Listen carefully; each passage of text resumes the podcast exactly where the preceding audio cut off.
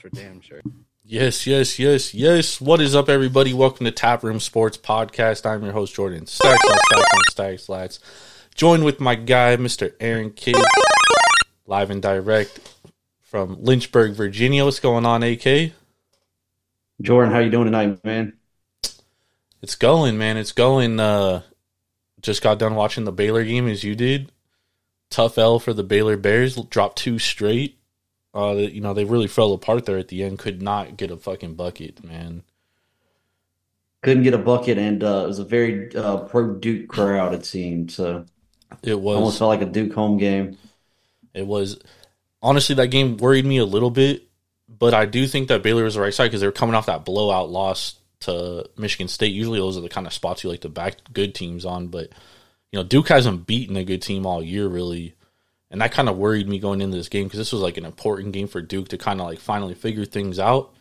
Um, looks like they did at the end there, but uh, Scheyer is still a fucking shitty coach, so that's that.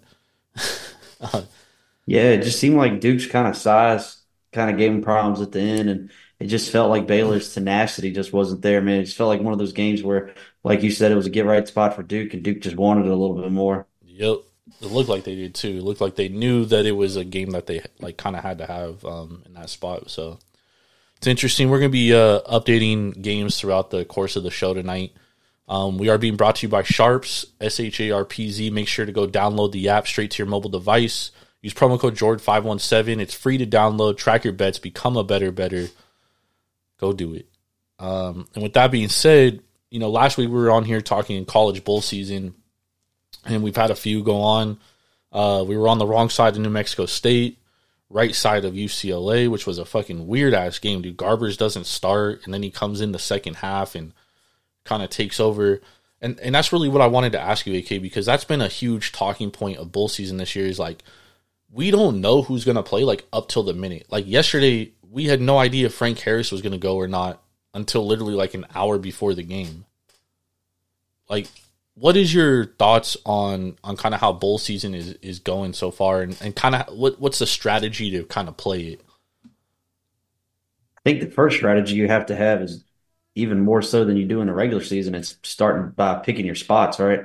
So you can't come out and just start firing every bowl. You know, even if you're playing bowl games on good information, whether you're playing it on player opt outs, motivation factor, whatever, whatever you're playing it on, that's great. You know, on top of your handicap, but I feel like you have to one pick and choose your spots. Two, um, you have to really see like what the number, like what your number was for like a regular season game and see how that matches up, right? So, for instance, last night, if there's a f- healthy Frank Harris on a neutral field, UTSA is probably laying 13 and a half with the way Marshall's season really, you know, kind of went down the stretch. I know they started off really good, but what what no one was talking about was they were really banged up at the end of the season anyways, taking out the count, you know, counting for all the opt outs. Yep. So, with that being said and done, that game's probably 13 and a half on a neutral field, um, you know, during the regular season. I thought at one point last night, if my, my plan was last night, if it got below seven, I was actually going to buy back on it. Yeah. Because I, I, didn't think it mattered who was the trigger man for UTSA. And ultimately it was right. But I don't regret playing New Mexico State. That's a wager I'd make every, you know, 100 times out of 100 times. Jerry Kill, maybe we can blame his athletic director a little bit. Didn't no, was, allow Jerry Kill to have his That was New Mexico's athletic director. You know, yeah, yeah. University no, of New no, Mexico. I'm going back to New Mexico State, I know you, you know we lost on that one, but I'd make that wager ten out of ten times. Yeah, I know Jerry Kill, uh, the athletic director, really didn't let uh you know let them be ready to play, but that's a different story. UCLA's a, a bet I would make ten out of ten times. Um, had a little bad information on. We thought Ethan Garbers was going to start. He ultimately ended up playing and was the difference. I mean, you get UCLA blows that team out by thirty points if Garber starts the whole game, right? Yeah, that was uh, that was weird. Why he didn't start? there's a lot of rumors that it was disciplinary action. So he must have missed curfew. Something happened to where they made him sit out the first half. Um, but my only regret, I would say, truly is, and I pitched this game on the show last week, was Miami of Ohio. Yep. I knew it was going to be a monsoon. I knew it was going to be ugly.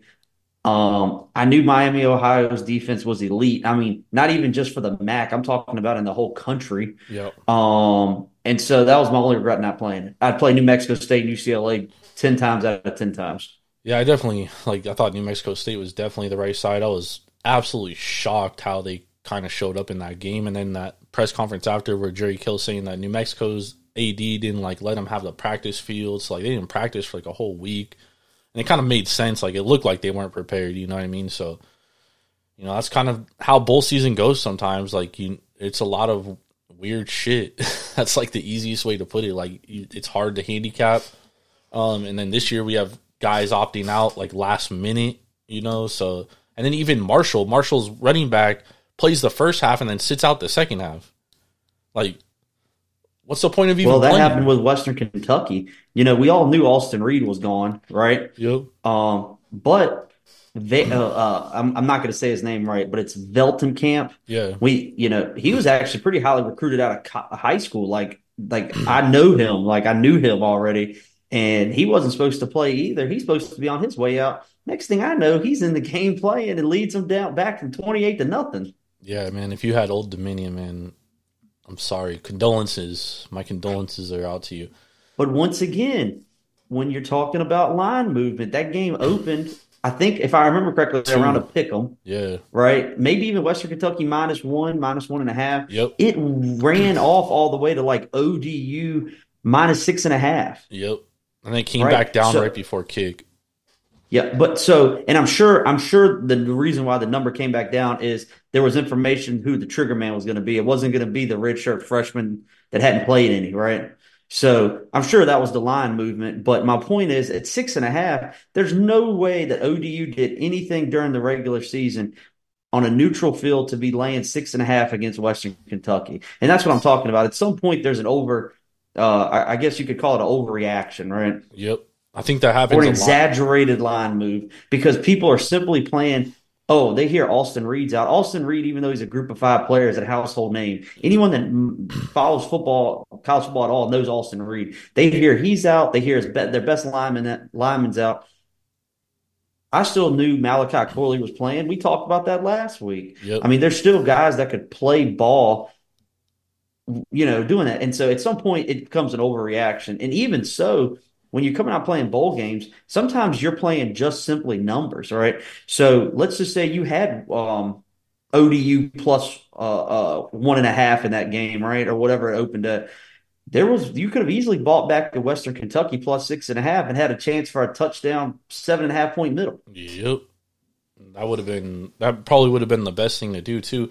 But there was some rumors on Twitter, like and that's why it came back down to four and a half, was because there was rumors that Austin Reed may play. Like literally the day of.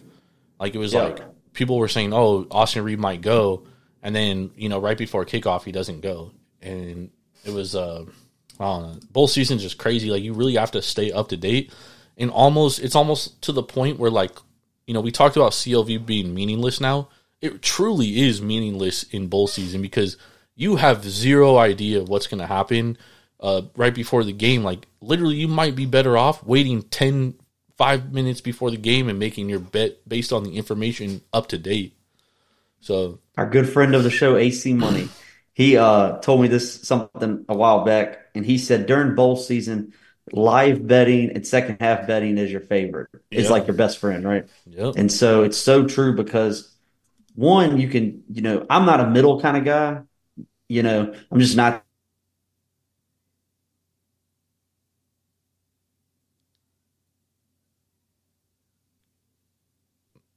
Oh, I got you back, AK. What were you saying? You're not a middle kind of guy? I lost you right Yeah, I was just yeah, I'm just saying I wasn't I'm not a middle kind of guy, but my point of that is is if you see a team isn't, you know, motivated, right, or or doesn't feel like being there, Um, kind of like Cal. Cal came out early, see, you know, seemed like okay, but you kind of just felt like Texas Tech was going to take that game over and run away with it. That would have been a great opportunity to hop in when uh, I think California was up like fourteen to seven. Yep. I think remember Jaydn Ott had run a touchdown or caught a touchdown, and it would have been a perfect spot to jump in on Texas Tech. Yeah. Um, so live betting, second half betting could be your uh, you know best friend during bowl season. Agree. Um, all right. So, do you have any? Have you do you have you had any like change of heart to any of the bowl games that we've talked about, or is there any bowl games that maybe we talked about that you have even more confidence in? Maybe you know, I know we both had some strong conviction on Michigan, and we've actually seen some some books have gone to like minus two, minus two and a half on Michigan. Um, a lot of people must have listened to the show. That's right, man. Taproom Sports is moving lines. Um, uh, sort of Jordan. So, um, you know, I bet SMU early on, like minus 10. Yep. Um, I think I even have some minus nine and a halfs out there. Um, bet that on the the news that um, well, one we knew Moorhead was gone, but we knew their starting running back who got banged up at the end of the season, he was gone. Plus their backup running back's gone.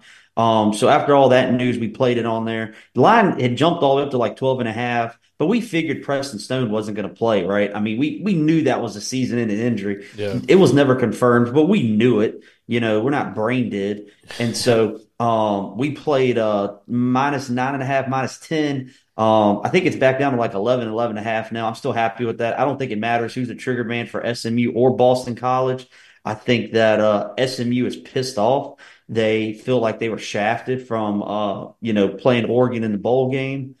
Uh, and so I think SMU is going to come out and lay the lay the wood to them. Um, so I don't regret that at all. I'm happy with that. Uh, at, at some point, you know, I, as I said, I'm not a middle guy, but at some point, if the line just keeps getting way out of hand, um, you know, I have Missouri plus two and a half, plus two money line, you know. So at some point, Ohio State might be opportunity to buy back some on that, just because at the end of the day, we're still talking about Ohio State, right? Yeah. Um, where you talk about all the motivation factor. I know Missouri wants to win that game, but at some point, it becomes an overreaction. Um, but I'm gonna throw one at you that I, I'm that I am very close to betting, and it's Duke. Why Duke? I know that I know I know all the talk. Mike Elko, he's gone. Riley Leonard, everybody's gone, right? Why in the world would anybody want to bet Duke, right? And if you see Troy is getting hammered, that line has just gotten steamed all the way up. I'm seeing like seven and a half, eights Seven out there half. now, right? Right. And so my point of that is, is as I said earlier in the season, if you were making your line during the regular season, even when Riley Leonard was hurt, okay, I'm so take Riley Leonard out of the equation, and Duke was playing Troy on a neutral field, would you make the game Troy minus seven and a half, minus eight? No, but I, Duke is lo- there are going to be missing like six defensive starters as well, and like that was a stout That's- defense. I still think that Troy should never be laying minus seven and a half against Duke. I, I really don't. And and it's always that. Well, the the players who's left, they want to play off, you know, play up for their coach coming in. Um, there's a lot of motivation back there, and so that just goes back to what I was saying earlier. When when I make that line, even with no trigger man, even with the, the injuries on defense, Troy minus one and a half, minus two and a half, you're going to give me a free touchdown with the Blue Devils. I like the Blue Devils.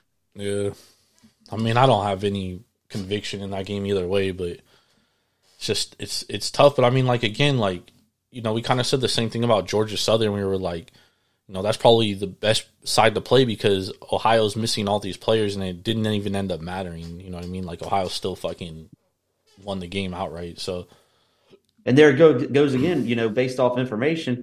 Ohio's trigger man was gone. They had a couple offensive linemen gone. If you're playing simply on that, man, um, you know, you're not always going to be on the right side of it. Uh, I'm still happy with my biggest bet, which is Arizona. I I think I think Oklahoma has no motivation to be there at all. I think Oklahoma had, you know, they wanted to win the Big 12 one more time, right off into the sunset, right? yep, And that obviously didn't happen. Gabriel's gone. Their best two offensive linemen's gone. Their best two running backs are gone. And I think Arizona wants to prove that their season wasn't a fluke, right? yeah, I agree. Um, is it still confirmed Bo Nix is playing in the bowl game? Uh, I have not looked at it since this past weekend, but as of this weekend, everything I was hearing was that he was playing. Yeah, yeah, it still says that he's playing. Yep. and I think that you know that's baked into the number. Bucky Irving is is uh, out though, Yes, yeah, that that was confirmed early on, yeah, or earlier. and Troy Franklin also not playing. So that is that's another big loss too. I, I would. I would I'll be honest, Jordan. I don't want anything to do with that game personally. Yeah, me either. And I, I still, I honestly wouldn't be shocked if Bo Nix doesn't play. Like we talked about it before. Like remember what happened with Matt Corral? You know what I mean? Like it, it has zero benefits to Bo Nix to play in this game. Zero. It doesn't benefit him at all. It just makes no sense why he would play in this game. You know, the only thing is, I can understand the thinking of I got waxed by Washington twice. You know, and, and he wants to put on a good show. You know, he wants to leave on a high note. I just feel like Bo Nix is one of those kind of guys that like doesn't want to just ride off into the sunset with a loss. You know. Yeah. Yeah, that's true. Someone just texted me they were listening to our show last night and they said, "Dude, you're you're crazy with the Nick Bosa comments." Because we were Oh, talking, would you have some Nick Bosa comment? That's hilarious. we were talking about the white versus black uh, Rashard Mendenhall, and I, I said Nick Bosa would skip the Super Bowl to play in that game. yeah. Pretty sure you texted our group text you'd have 20 sacks in that game, and I Uh, easily, kind of lost it. Screaming. Oh man, uh, let's talk some college basketball. Ak, um, what's your thoughts on? Because we haven't we haven't really talked about college basketball at all this year. What's your thoughts on on the season? Um, kind of thus far, like teams you're high on, teams you maybe overvalued to begin the year, teams you undervalued. Um, well, I mean, I, I'm not ready to take a victory lap yet, but I, I went on the show before the season started and I was really high on Grand Canyon. Um, and, and I got the chance to see them live um, here in Lynchburg, beat a very good Liberty team. It was Liberty's first loss in 21 home games. Yep. Um, Grand Canyon just finds a way, man. You got a healthy black Blackshear back now. Um, I, I'll be honest, man. I, I would I would hate to be a Power Five school playing them on the seven ten line or the eight nine line. Like I really would. You know, I would. Uh, you're going to get a maximum effort, and man, you talk about fans. I've been to a lot of basketball games in my life, Jordan. Been a lot of uh, you know Power Five games, mid major games. Never seen fans like that. You know, the, they were they actually chartered private jets from the university all the way across the country to Lynchburg to funnel fans in there. Like it was, it's unbelievable for a mid major. So uh, a lot of respect for them. I like Grand Canyon a lot. I think they're tough. Um, uh, another team that we talked about some is Oklahoma. You know, and and I know a lot of people. If you went on the Twitterverse today, was on North Carolina. I did not play the game, but I actually leaned Oklahoma. Um, I have a I have a future on Oklahoma plus six thousand to win the uh, national championship. So um, another team I'm under I, I I didn't really undervalue. I just didn't know a lot about was Colorado. I'm pretty impressed by Colorado as well right now, Jordan. Colorado or Colorado State? Colorado, I like Colorado. Yeah, I they're saw what their bigs, their front court did to Miami, destroyed them. Yeah, they're um, and they did it without uh, Cody Williams too, which was pretty impressive.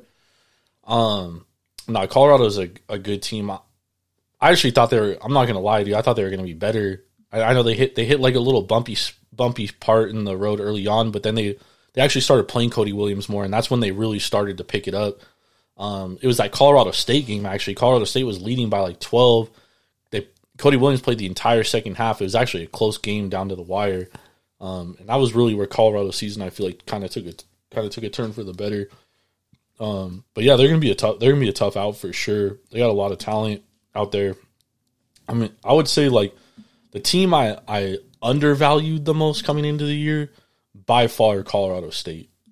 Like I didn't think that team was gonna be that good, and here they are, fucking ten and one. They have some incredible wins, dude. They have wins against Creighton on a neutral, Colorado. Uh, they have wins. They beat Washington, and they barely lost to St. Mary's. and they had a lot of they had some injuries in that game. So, uh, Niko Medved doing a great job out there in in uh, Fort Collins. I think Colorado State's really good. Um, I definitely overvalued US my Trojans, man. I thought they were going to be a lot better. Andy Enfield, dude, he just that dude can't coach, bro. Like he's definitely a lame duck, dude. He's getting fired at the end of the year. I've heard from like really close sources that if they don't make it out the first round, that he's definitely he's gone. And and their recruiting is showing it right now because they're like 40th in in uh, recruiting this year, and that kind of tells me that like recruits are very unsure if he's going to be coaching there next year. Obviously, he's going to go out there and recruit like he's going to be there, but it it shows a little bit of uncertainty there um, as far as uh, Andy Enfield going. Um, you know, Houston also another team I undervalued. You know, they lost um, um, what's his face, uh, Marcus Sasser from last year. They're even better, dude. that team is better than last year. They're they could legit win the fucking national title. And coming into the season, that was something I would not have told you. Um, I, I, think Connecticut. I definitely don't think they're as good as last year. They lost tonight to Seton Hall at Seton Hall.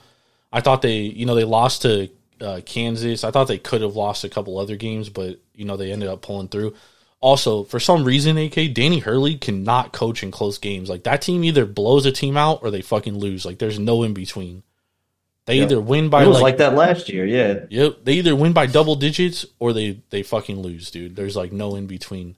Um, what's your what's your thoughts on on UConn? You know, I like UConn, man. Um, hit a nat, hit a gnarly ticket on them to win it all last year. Yep. Um, sorry, my cat keeps walking across my laptop tonight, Jordan. I apologize. Nah, you're um, good. his name's Who, so he's definitely for the Wahoos. Um, I, I think UConn, you know, once again, we're talking about a team that won the national championship last year. Let's not forget they went on a stretch where they lost six out of eight Big East games last year. This team has never been perfect. Um, and so, you know, the loss tonight doesn't doesn't scare me away. Um, the they beat a very well coached Gonzaga team. I don't think Gonzaga's is maybe where they've been in prior seasons. Um, but I did want to bring up. You asked me earlier another team that I kind of undervalued coming into the season.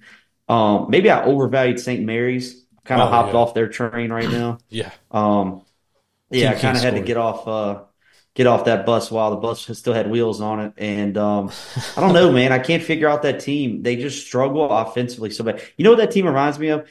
Some years of UVA. You know, if you watched a lot of UVA basketball over the years, you've seen some great defensive teams and and some great offensive teams, but not many. And so that's what that St. Mary's team reminds me of is a, is a is a UVA team, you know, maybe 2016, 2017, where they came out, they played good defense. You know, they're only going to allow 48 points a game, but the problem was could they score 50? Yep.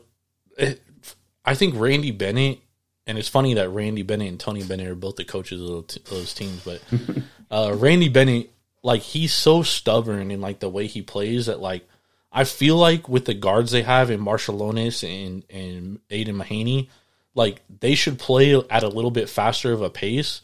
And that doesn't mean like go at a breakneck breakneck pace, like where you're you're averaging like you know under 14 seconds per possession. But like there's times where like they get numbers and they pull it out and run shot clock just to like not get a good shot. Like you should be able, you should go after and get the best shot available, whether that's running a fast break or not. You want to get the best shot, and I think sometimes to Randy Bennett's detriment, they pull it out too much and, and run too much clock. Um, and I think it would really benefit them to be to run at a faster pace. And th- there's teams on the flip side of it, like I'm watching Western Kentucky against Cal Baptist last night, and Western Kentucky is like up by 20, yet off makes and misses. Like they're taking these bad shots without numbers, and it's like, bro, you're up 20 and you're taking bad shots and you're just giving more possessions to Cal Baptist. And what do you know? Cal Baptist comes back and it's a one possession game at the end. And I think there has to be a balance with pace. And a lot of teams in college basketball, like they're so fixated on the way they play that they don't play with pace. They don't play to the, the pace of the game. And I think it costs a lot of teams in the long run. You know, St. Mary's on one side, on the antithesis, you had a team like Western Kentucky, and there's a lot more teams nowadays like Western Kentucky that just play at a breakneck pace, you know, up and down the floor. And while that can be good and get you easy shots, sometimes you're letting your opponent get back into the game because you're giving them more possessions throughout the course of the game. So that's something. You know, Jordan, that's a it's a good point, man. I mean, I've said that about some of Tony Bennett's teams over the years. Is at some point you're almost being tunnel vision you know, to only wanting to play one way, right? You, at some point, it's a game of basketball. You got to let the game come to you, right? Yep. You know, you, you get a steal and get out in transition, you got numbers two on one, three on two, three on one. Let's let's make a good pass, right? Let's put the ball in the hoop and go back and play defense again, right? And it's so many times with Tony Bennett, he wants his guys to just pull it out, reset. You know, it just kills, you know, it kills the morale, if you will. You know, we should be having a Showtime dunk right? Yep. You know, or a, or a oop coming down the court to get the crowd going, and we're pulling it out here. We're going to run half court. It's it's almost frustrating, but it's because I think those coaches are so. I don't know if the word stubborn is the right way, but like they're just so concentrated on getting their kids to buy into playing defense. Which okay, yeah, in the game of basketball on today, maybe it's tougher to get kids to buy into really playing defense. You know, like how maybe we came up. Yep. Um, but you still got to be able to score the ball, man. You know, it's great. If you allow 40 points, you still got to score 41. Yep. But you also got to, you also got to, you got to get stops. You know, at the end of the day, well, sure, right. You got to get stops, and you can't just hope your opponent misses. And that's, I feel like most college teams nowadays, it's like we're just going to outscore you. And on the flip side, AK too, you know, Gonzaga, that's kind of how they always been. And this year they're actually playing defense, but they they really don't have a guy that can that can get a bucket. You know, Anton Watson might be their best offensive player. Um, but I mean, I've and watched Nembhard would. I mean, he, he's so frustrated. Even going back to his um, days of Creighton, Creighton days, yep. it's so frustrating. He's uh, he's like he he turns the ball over way too fucking much for my liking for a point guard. He makes a lot of bad decisions and. Um, he's he's hella short too. I'm not a fan of of short guards if you've ever heard me talk about Hawaii, you'll you'll know mm-hmm. they play four midgets at, at the guard, and like I just think you're you're at a disadvantage when you have guys that short because a anytime they drive the ball, it's going to be harder for them to attack the rim and, and actually get a good shot off because they're going to be going amongst the trees, and then b like they're going to be relying so much on outside shots and, and bad shots at that that it's a little difficult sometimes. So not a and that's actually that's actually a good a good team to bring up when you're saying that's a team that almost slows the ball down too much. You know, they should use those guards to attack more like they did in the first half of that Nevada game the other night. The second half, they wanted to go slow, they wanted to run offense, and they couldn't get easy buckets. You know, it was sometimes where they would get, uh, you know, a, a rebound, a long rebound at the three point line, simply got to go up, got numbers three on one, and they would just pull the ball out and want to run a 30 second, you know, shot clock. It's just, it was mind blowing. Um, I do want to bring up Cal State Northridge, man, in an 11 year drought against the Pac 12 on UCLA last night. Shout out to our good friend Keith Landry down in the Bayou for uh, sending some information, uh, mine and our good friend Trigger's way. So that was a nice little. Uh, wish I would have had some money line. I'm pretty sure the money line was plus 2,500 before the game, but got a nice little plus 17 and a half there. So shout out to them. That was a good game. I fell asleep. It's about 12 minutes to go, but was happy to wake up a winner. Oh man, I was I was watching that game. I could not believe what I was seeing. I mean, Cal State Northridge led the entire game after it was two, UCLA led two nothing and then never led again. It was all Cal State Northridge. Um, you know, CSUN's doing some incredible things this year. Um, on the flip side, UCLA a very young team this year, which is you know very not what they've been the last few years. Is you know they had Jaime Jaquez and, and Tiger Campbell and, and company. Um, so it's, it's going to be a long year for Mick Cronin, man. That was an ugly game, bro. Ugly game. Very unlike Mick Cronin. Uh, that's all I can say about that. Back to Hawaii real quick. I do want to say one thing is, uh, you know, Eran Ganot, the head coach of Hawaii, he did he did coach under Randy Bennett for what it's worth. So that's where that's where his style. That's is. right. Yes. Yeah. That's right. But Hawaii, for to his point, to his credit, Hawaii is playing at a faster pace than they were last year. I just think Hawaii's biggest issue, bro, is like they're just they're really small. Like they're small in the front court and they're not deep. So if they get a foul or two, if they get one guy in foul trouble in the front court, they're kind of fucked. Um, but that's kind of how a lot of these smaller schools are. They aren't really deep in the front court, and then in the back court, they're just they're tiny, dude. And that's it's always going to be a problem when they have to play bigger teams. Like they're going to struggle in Big West play when they got to play a team like UC Santa Barbara who's got AJ Mitchell, who's a six six guard. You know what I mean? Like who's going to guard him? and that's kind of their that was their problem against Keenan Blackshear on Sunday. It was like they they don't have anyone that can guard Keenan Blackshear, and like you still you need Cam. J.K. McKoy, former Wahoo. You know he's an undersized forward. Yeah, but that's the problem. Is like then you're leaving forwards, you know, being guarded by. Oh no, fucking- I, I know that. No, I agree. That's what I'm saying. Yeah. because they did Um, for a for a point they did put McKoy on Keenan Blackshear, but then it was just Uh-huh. leaving Davidson and and all the bigs wide open underneath, and like they couldn't really do anything to to stop him. So I don't know. Like I like Hawaii. I think Eran Ganot's a great coach, but I I think they're gonna struggle in conference play, dude. I think they're gonna struggle against UC Irvine, uh, CSUN now. Like Northridge is going to have something to say about the Big West this year. Long Beach State is a great team as well. Um, the Big West is actually a, a really good conference, man. And you know, Long Beach beat USC. That's a quad one win. CSUN beat UCLA. That's a quad one win. This could be a two a two big conference at the end of the day. Maybe, maybe Wouldn't that be great? that would be crazy. I don't think that's ever happened in my lifetime. Ever. Uh, you know, hey, shout out to the big, uh, Big South, my conference. I uh, couple big wins. High Point beat UNC Greensboro last night. Um, Radford with the big win tonight over West Virginia. Um, so happy to see that conference. That conference wide open, man. I think I think Longwood's going to have something to say. Um, you know, they're always at the top of it. Uh, High Point's playing very well, and they might cover every game this year. Um, but when Radford when Radford can when Radford's shooting the lights out, man, Radford's a tough team to, to beat. So Yeah, they they take a lot of bad shots though. Like if those don't go in, man, it's different. And I and on the flip side, like you know me, like I love. I think Ra- RaeQuan Battle. I think the world of that kid. I think Mhm. I think he's me a, too. I think he's a great fucking player.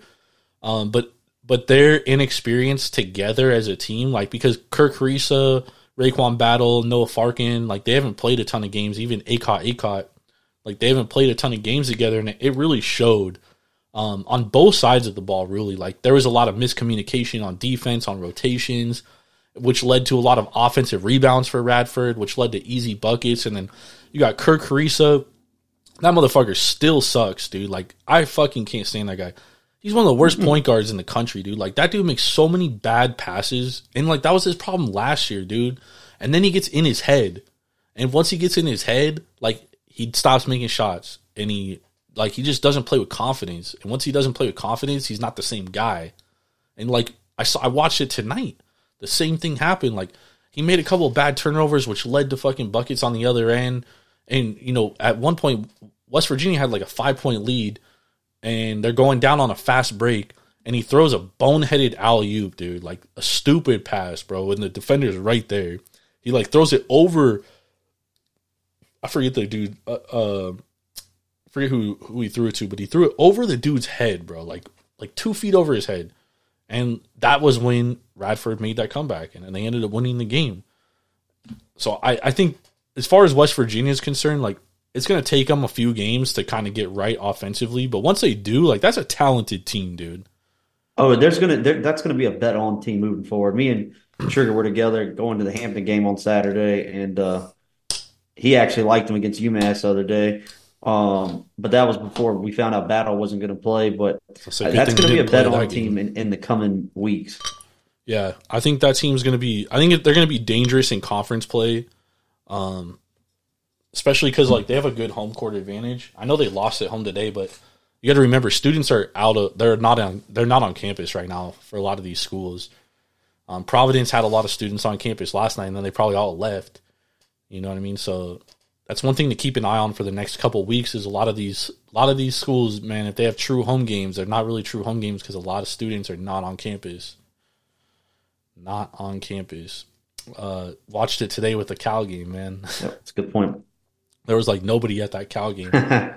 what? Oh man, if you had Cal, out if you had Old Dominion and then had Cal today. Whew. oh my god, dude, I, I would probably fucking blow something up, dude. That Same. that is probably like they were up by 26 AK with like 10 minutes to go in the first half and just imploded, dude. I've never seen anything like well, I've seen a lot like that, but that was crazy. That was crazy. Um what other uh So we got some we got some college we got some uh, college hoops turn. We got the Diamond Head Classic starting tomorrow, which is uh, in Hawaii. AK. Um, we have I know Nevada, Hawaii is there. Who else is playing in that tournament? Portland Pilots, uh, UMass, Georgia Tech. Who else do we got there? I'm actually excited for that Portland Hawaii game. Yeah, it's gonna be a good game. It's gonna be interesting. I'm excited for that one. I'll tell you one that I have circled tomorrow, Jordan. Um, I haven't played anything yet. Uh, I'm actually trying to find a line for this game, but I still haven't. But something that I saw as soon as Maine got blown out by Central Florida the other night, um, they're staying in Florida, playing Florida International tomorrow. Um, I think it might be another buy low spot on Maine. I, I know I keep coming back with the Black Bears, but I think I'm either three and zero or four and zero betting them this year. So um, looking to maybe hop in on that game. Um, maybe not pre-flop, but maybe a halftime or something. See, see, you know, I like I like those halftime bets in college basketball. I mean, you talk about them all the time because you kind of come out and see the flow of the game. Or let's just say in a, a situation you've got a team that you liked beforehand that was maybe minus nine and a half, and you're like, man, I really don't want to come out and lay nine and a half, right? Yep. You know, um, and then you come out, they're up by two at halftime, but you saw they went three of 14 from three, and you're like, oh, you know, and the other team, you know, shot nine of 12. You're like, hold on, these two, you know, it's going to regress back to the mean. And, and, you know, the second half line is minus three and a half. And you're like, okay, you're telling me you're going to give me three and a half more better points than I could have pre flop. That's when I like hopping in on that, uh, you know, on said team. Yep. I like that too, especially like if you're, I like it too when you're on a dog, especially a big dog, and like say they have like a 10 point lead or eight to 10 points, and then obviously the favorite on the other side is going to be like you know minus six and a half seven coming back the other way. Sometimes it's a good middle spot you know what i mean? That you can get there too. Um it's it's just tough sometimes like because uh first half like i feel like college basketball is a tale of two halves a lot. Like one half goes one way and the second half goes a completely different way. So for me it's like it's tough to uh kind of get, gauge the flow of the game. But I think you, I think you do make a great point where it's like if a team's shooting eighty six percent from three in the first half, I mean, it's you know conventional logic tells you they're not going to shoot eighty six percent for the entire game. So it is good to. Hey Jordan, actually, DraftKings does have a lineup for that game, Maine plus two. Um, I feel like that that's definitely a, a wrong team favorite situation there. Um, so I, will probably be looking at to you know to hop in on on something on that game at some point. FIU. I like the Maine Black Bears. FIU. Uh, I guess the young folks too. call it a the young folks call it a wagon, right? Yep. So uh, I guess that'll be one of my wagons this year. um, we got Nevada at Temple tomorrow at nine a.m. Uh, your time, twelve p.m. my time, which is yeah, also... Temple with the crazy backdoor cover at VCU last week, last um, Saturday. Did you watch? Oh that? yeah, dude, I did. I saw it on Bad Beats. Uh, after yeah. Scott Van Pelt had it. Uh, pretty sure it was number one on bad beats. Uh, if you were on VCU minus nine and a half, so yeah, that was a that was brutal, man. That was brutal. Yeah, I'm I'm pretty sure. What was the VCU was up by 14 with like 20 seconds to go or 23 seconds to go. they don't cover nine and a half. Yep. Uh, that I don't think that's worse than that fucking Jacksonville and uh, uh, UL Monroe game on on Tuesday morning yeah, we need to get that guy on our pod just to kind of go through the emotions of sweating out at 11 a.m. under to lose it like that. Oh my god, dude! Could you imagine that? When I when I saw that, even because I saw a lot of people on Twitter like they took UL Monroe in that game, right? So you know, I'm like I'll watch games in my office, like you know, even if I don't have action, like I'll watch them if it's the only thing on, right? So I'm like I'm watching that game at the end, and I'm like you know, I know UL Monroe closed plus seven, and you know they're they were losing by five points with like 25 seconds. So like you, normally a team's just gonna f- dribble out the clock, right? It's under it's under 30 seconds. So there's a technical foul, and Jacksonville shoots two free throws. They make them, so they're up seven. Or I'm sorry, six, and then it was eight. And then after that, that dude dunks the ball and makes it a 10 point game. So if you had the under, you lost. If you had UL Monroe, you lost, and like both of them were pretty bad beats, dude. Like I would be, oh my god, I'd be furious, bro. I would be So mad. Um, Man, one out, and then and, and then imagine going from that and transitioning over to having Old Dominion. Oh my God, dude. and then transition over to that, and imagine if you had the the Philadelphia Eagles on Monday too. I'm glad to have been on the Seahorses.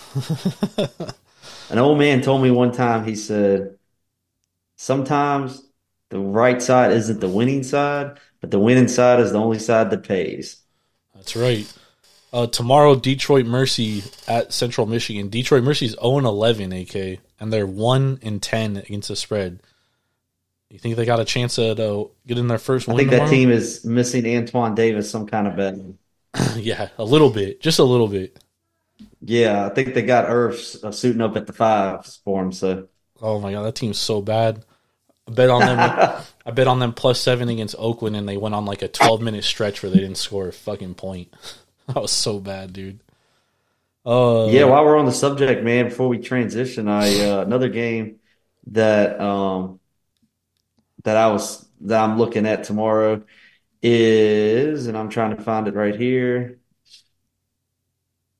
Uh, We talked about Portland, Hawaii. Oh, Hofstra, UNLV. Um, UNLV coming off of a game where uh, they kind of went toe to toe with St. Mary's. Um, probably had mm, at least 50 chances to win that game. Uh, probably should have never came back in that game, but St. Mary's let them back in, but had multiple chances to pull out a crazy upset. Um, Hofstra, the team that our good friend Mark Zeno has been high on all year, so I've been following them. They came off a win against a very gritty Norfolk State team. So excited to see that one tomorrow. Um, I think that one could have some fireworks. Yeah, I'm not sure what to make of this UNLV team. I'm not gonna lie, they're like they've been better as of late, but I feel like this is how they they started off the year last year. Like last year, they were like terrible defensively to start the year, and then they like really picked it up defensively, and like we've seen that since the Creighton game. Like they're they're a completely different team up until that Creighton game, and now they're like a different team. So it's tough to say like as to where they are. Like, are they a team? Are they that team before the Creighton game, or are they the team after the Creighton game? Like, I don't know. Are they in? Well, you brought up a good point, not to bring up the tragedy, but you know, you said before that game, you're like, man, this team's going to get up and do it for the community. You know, after the tragedy, what happened at uh, their campus. So Yep, take that with a grain of salt, but it plays a part into it. it does. And then you know, Hofstra is a East Coast team. They're coming over to Vegas. Maybe they're a little distracted. um, Yep. With the bright lights and everything going on, so what? I don't know. What's the line? Is there a line out? Mm, probably. Um, and I was going to ask you too, Jordan. What do you think of Santa Clara and your your alma mater, San Jose State tonight? Oh, I like San Jose State in that spot. I think it's too many points. This game opened one and got bet all the way to four and a half. Yeah, I was thinking the same thing. I think Santa Clara just because of their recent success and, and putting guys in the NBA, like they just naturally take money, like whether it's the right spot or not. Yeah, and they've kind of It- like they they started off the year like really good, and they've kind of like fallen back to earth a little bit.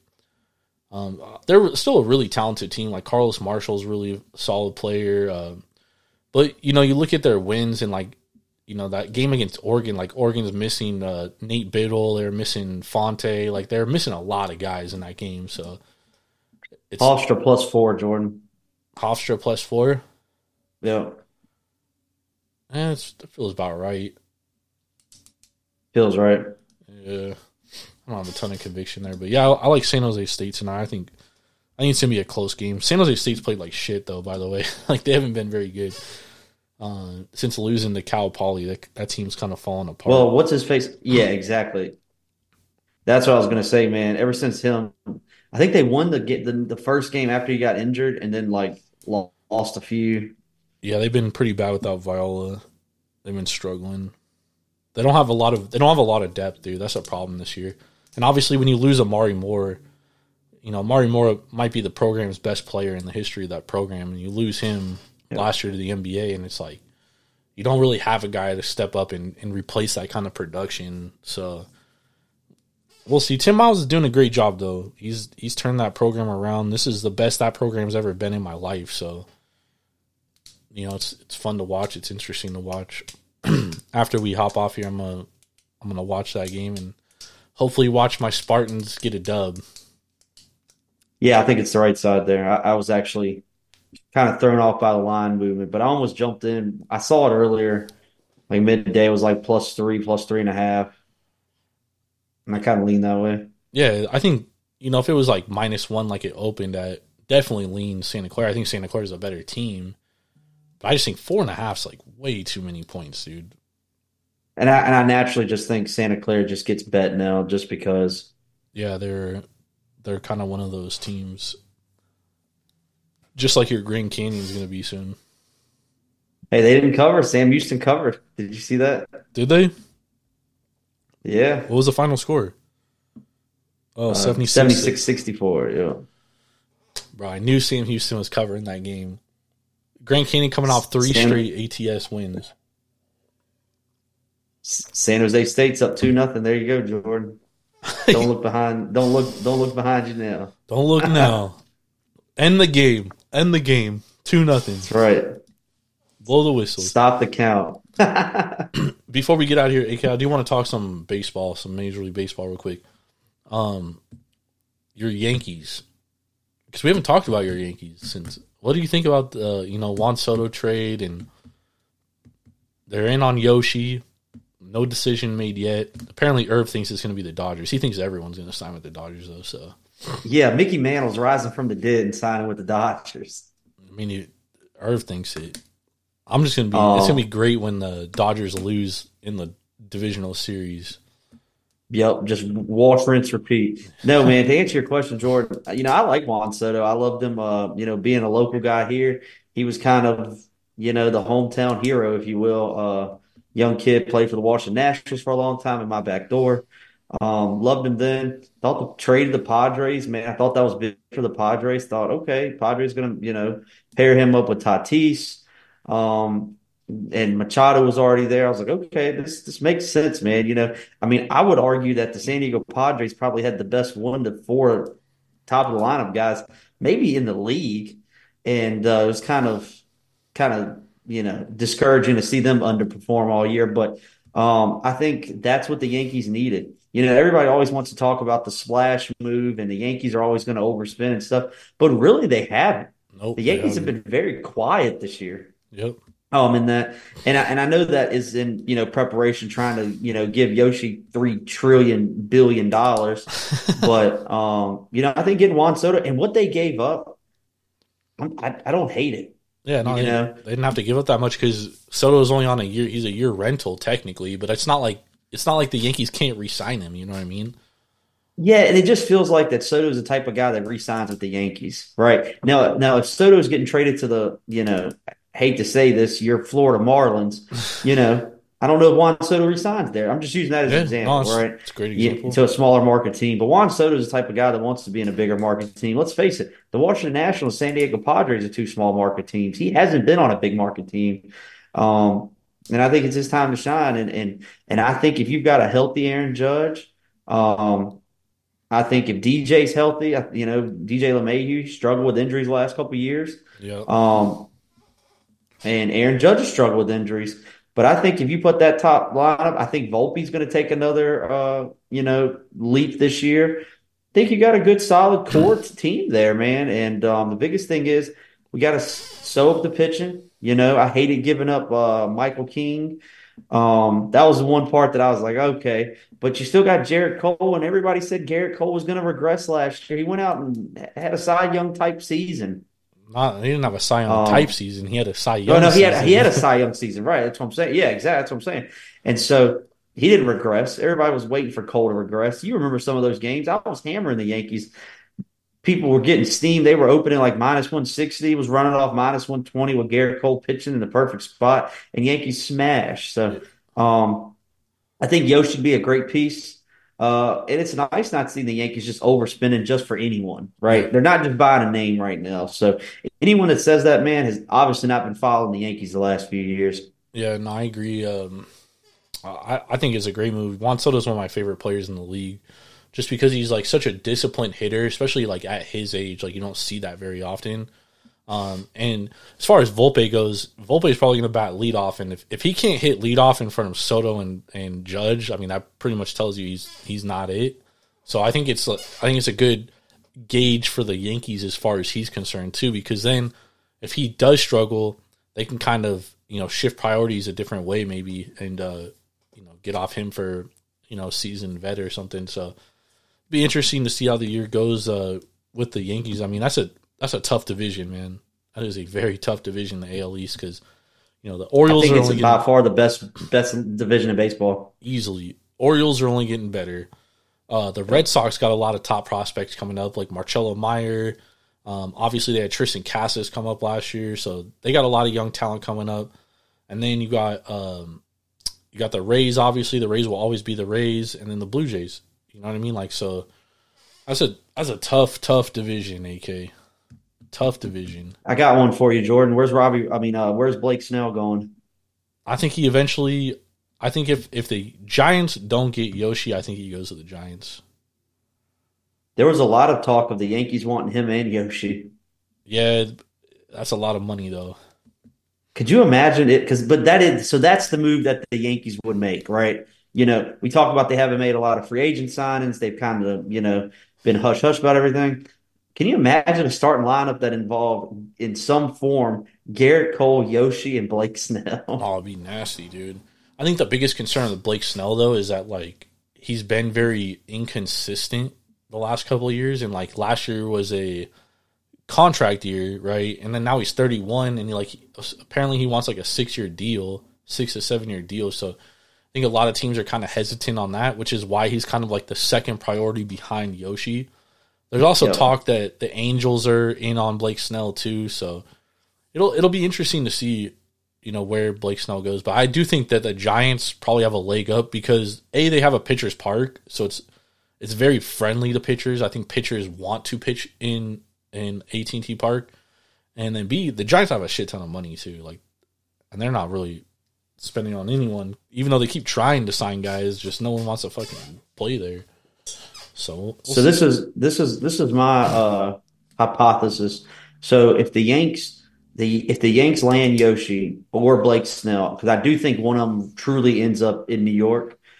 Um, there's a lot of talk of a Jordan Montgomery Yankees uh, reunion. So uh, I think I think if they end up getting Blake Snell and don't get Yoshi, I think it's going to end up being a package deal. I, I think they end up getting Blake oh, And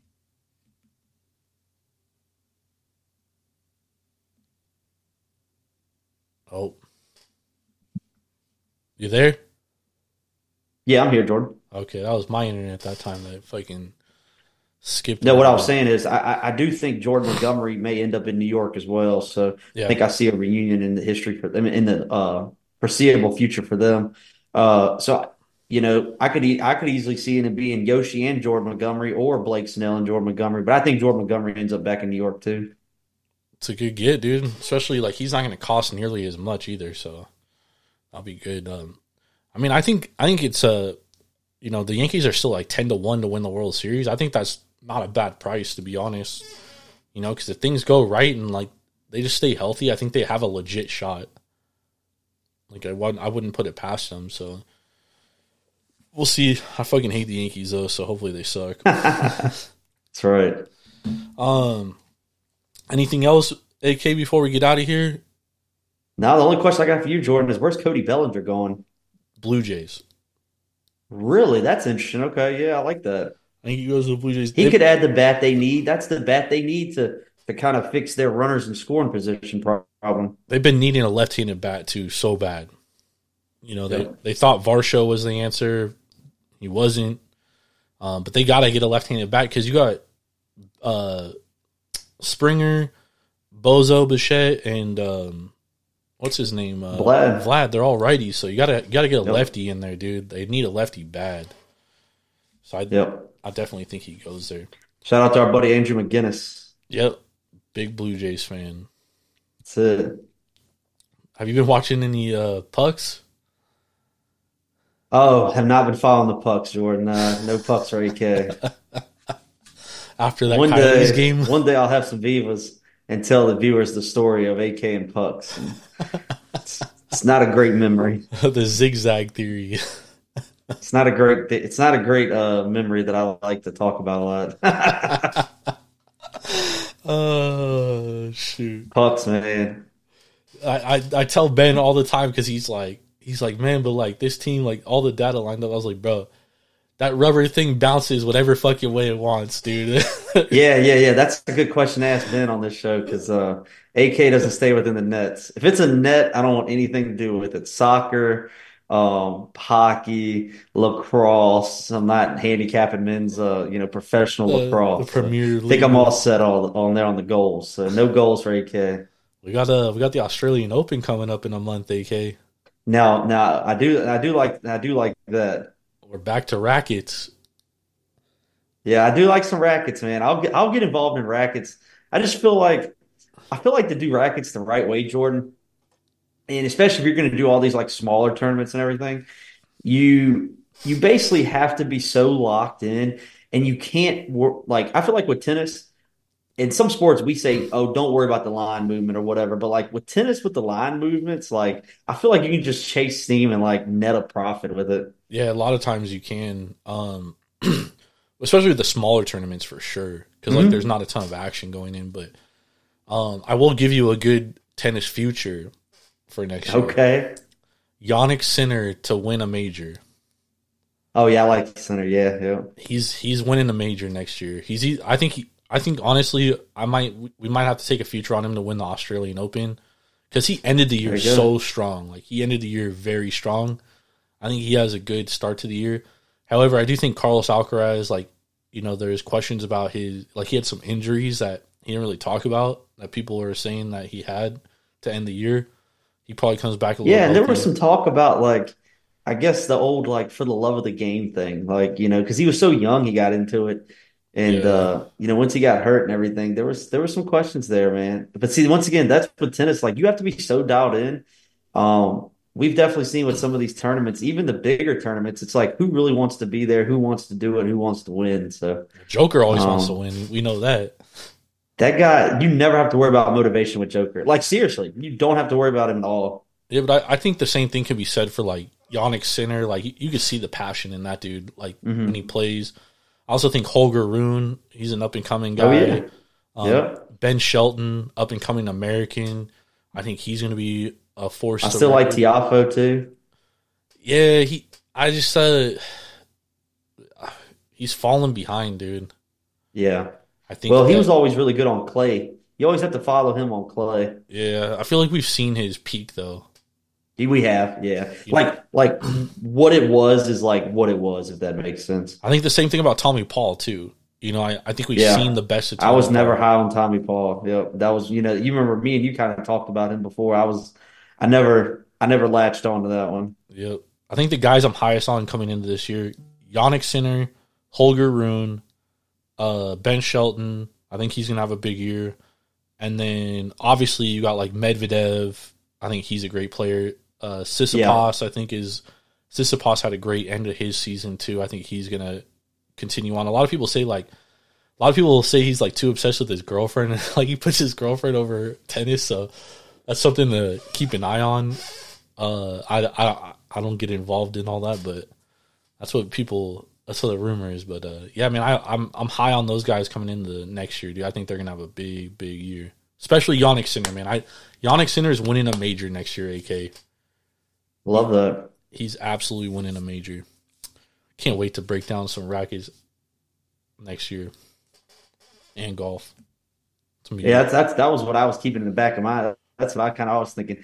I love, you know me. I when I have time to handicap golf, I love it. Yeah. just feel like last year, like started off really well with it, and I was doing really well with golf, but um, kind of just got busy there. And and golf's another one of these things, man. If you don't have time to grind and really watch every hole, really, I mean, you know, almost, you know, if you don't have to sit there and and, and commit a Thursday to Sunday, you know, from six a.m. to 6 p.m. to watch it, it's hard to handicap it. Like no one can really say you're really handicapping it unless you're watching it. I'll I'll push back on that. I'll say that's one sport where you don't have to watch a single fucking hole, dude. Because the data like you do, man. but but AK that data because there's very there's very there's not so much variance because it's one guy it's one guy's data so you don't have to worry about like a team around him Yeah. and then it's the course so it's really you're only handicapping the golfer the course and the weather those three things is all is all you're putting together Yeah, but I feel like I feel like if you're betting like round matchups, I feel like that's uh, something you got to be watching. I just that's just me. I just feel like I get a feel for it better. Um, you know, when we're betting round matchups, but uh, and I, I never, I never really, I kind of tailed you on a lot of those like uh, uh, tournament long matchups. Um, you know me when I handicapped it, I was really capping like top. Where I found an edge, it's a lot of value on like top twenty and top thirty finishes, like Right. you said, course history, things like that. Um, but also you can you can really hop in, and I think there's an edge with live betting, like those top thirty finishers too. yeah Um, the problem is you run into it's it's hard to get a lot down on stuff like that. yeah But if you can find a, pl- a book that'll really let you get down on that, I think there's definitely an edge there.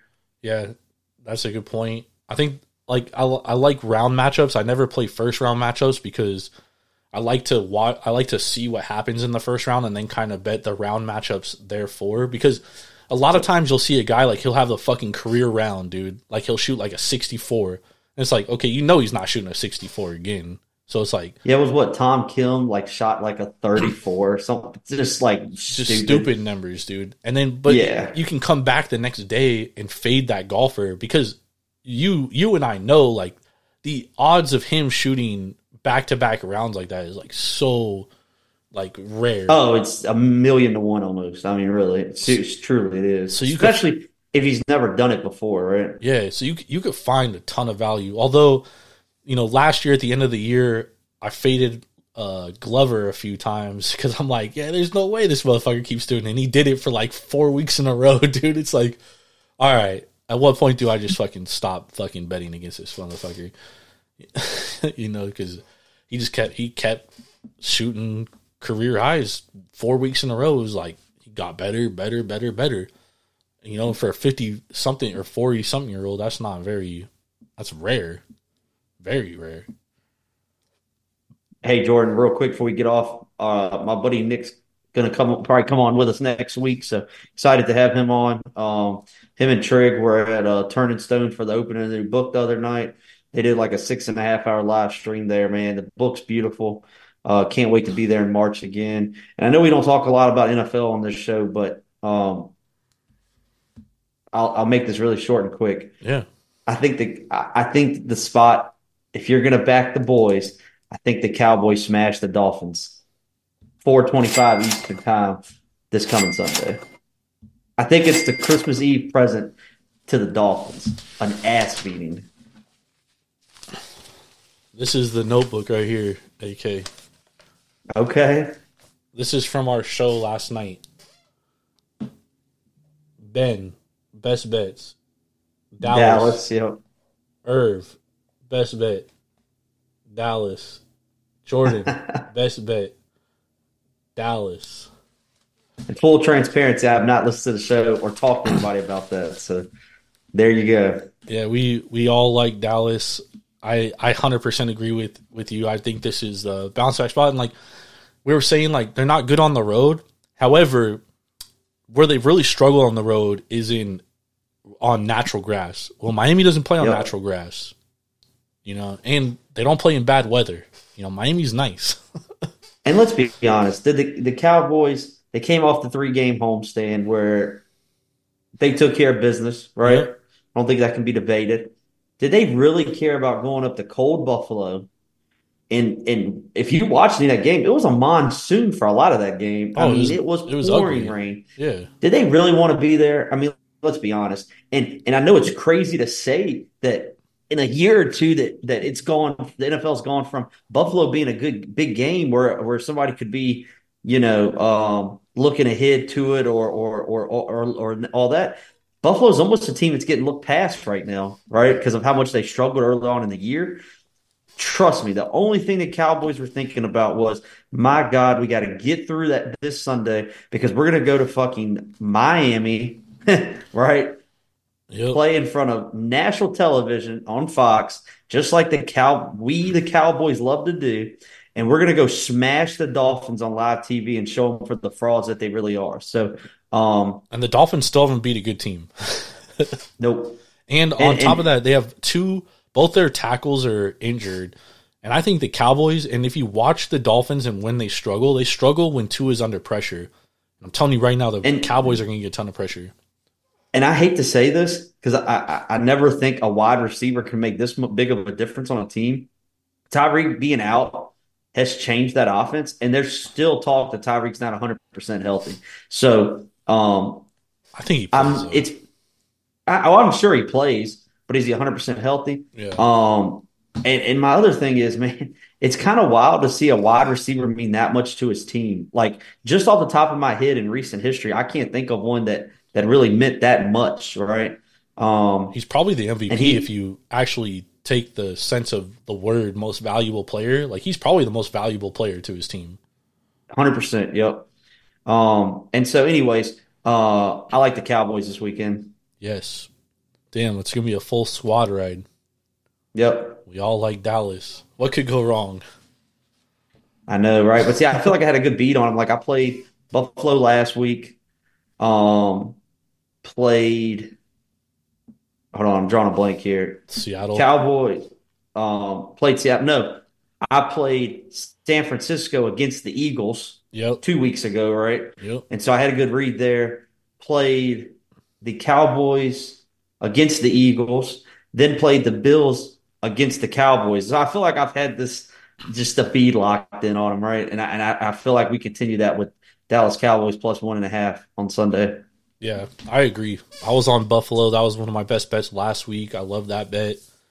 Um, for full transparency, this guy on all the NFL shows the last three weeks, six and zero, oh, best bets.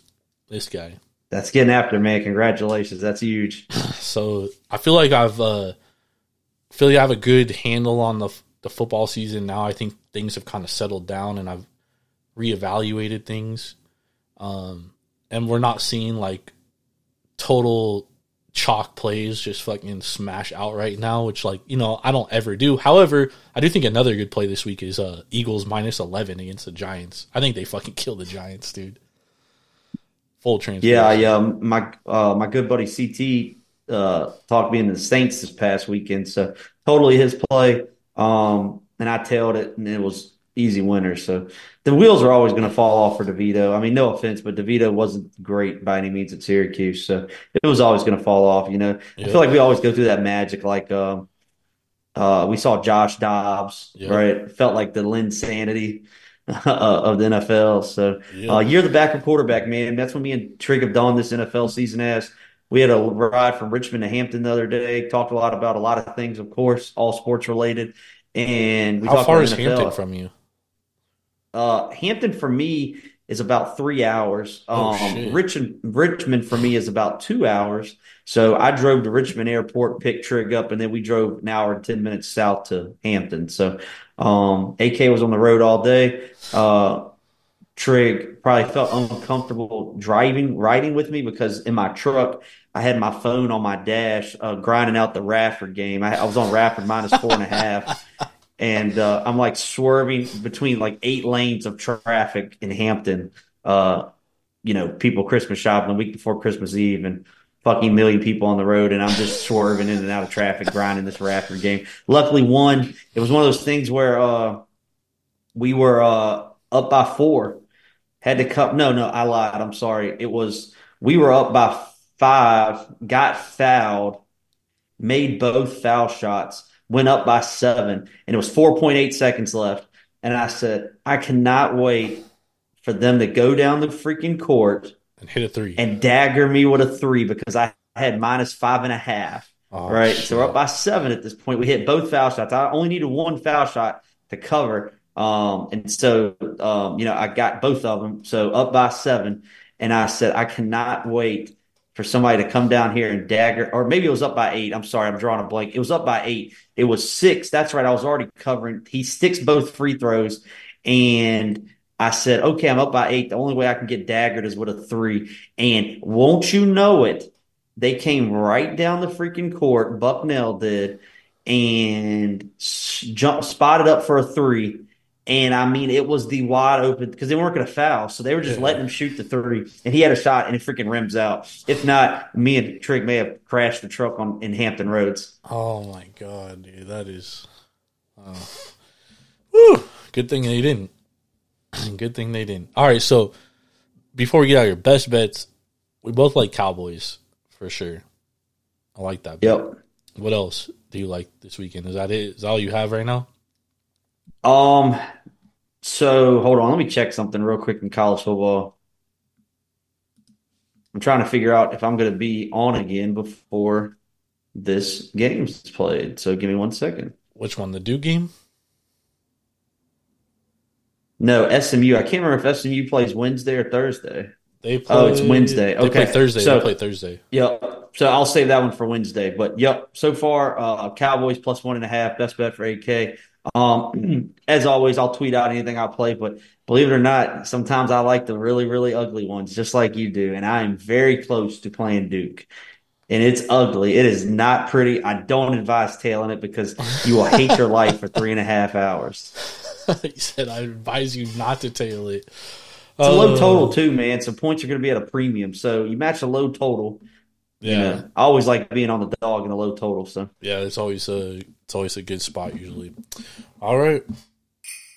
Well, thank you everybody for joining us. Uh, this is our last show before Christmas, so I want to say Merry Christmas to everybody out there. Have a happy holiday. Be safe. Um, make sure to download the SHARPZ app to your mobile device. S H A R P Z straight to your mobile device. Use promo code Jord five one seven. It's free. Track your bets. Become a better better. Follow AK on Twitter at AK Sports 90. Follow myself at Jordan Rules TSP. Follow the podcast at Taproom underscore sports. You can follow us on Instagram at Taproom Sports Podcast. We'll see y'all later. We'll see y'all next week. Uh, go Cowboys. I can't believe we're saying that, but uh, go Cowboys. And uh, we'll see y'all later. Merry Christmas. We out. thank you, Jordan. Have a good Christmas, guys. Peace. The street, Santa's coming tonight. Reindeer's flying through the sky so high. I should be making a list. I know I'ma be under the mistletoe. Shawty with you, shawty with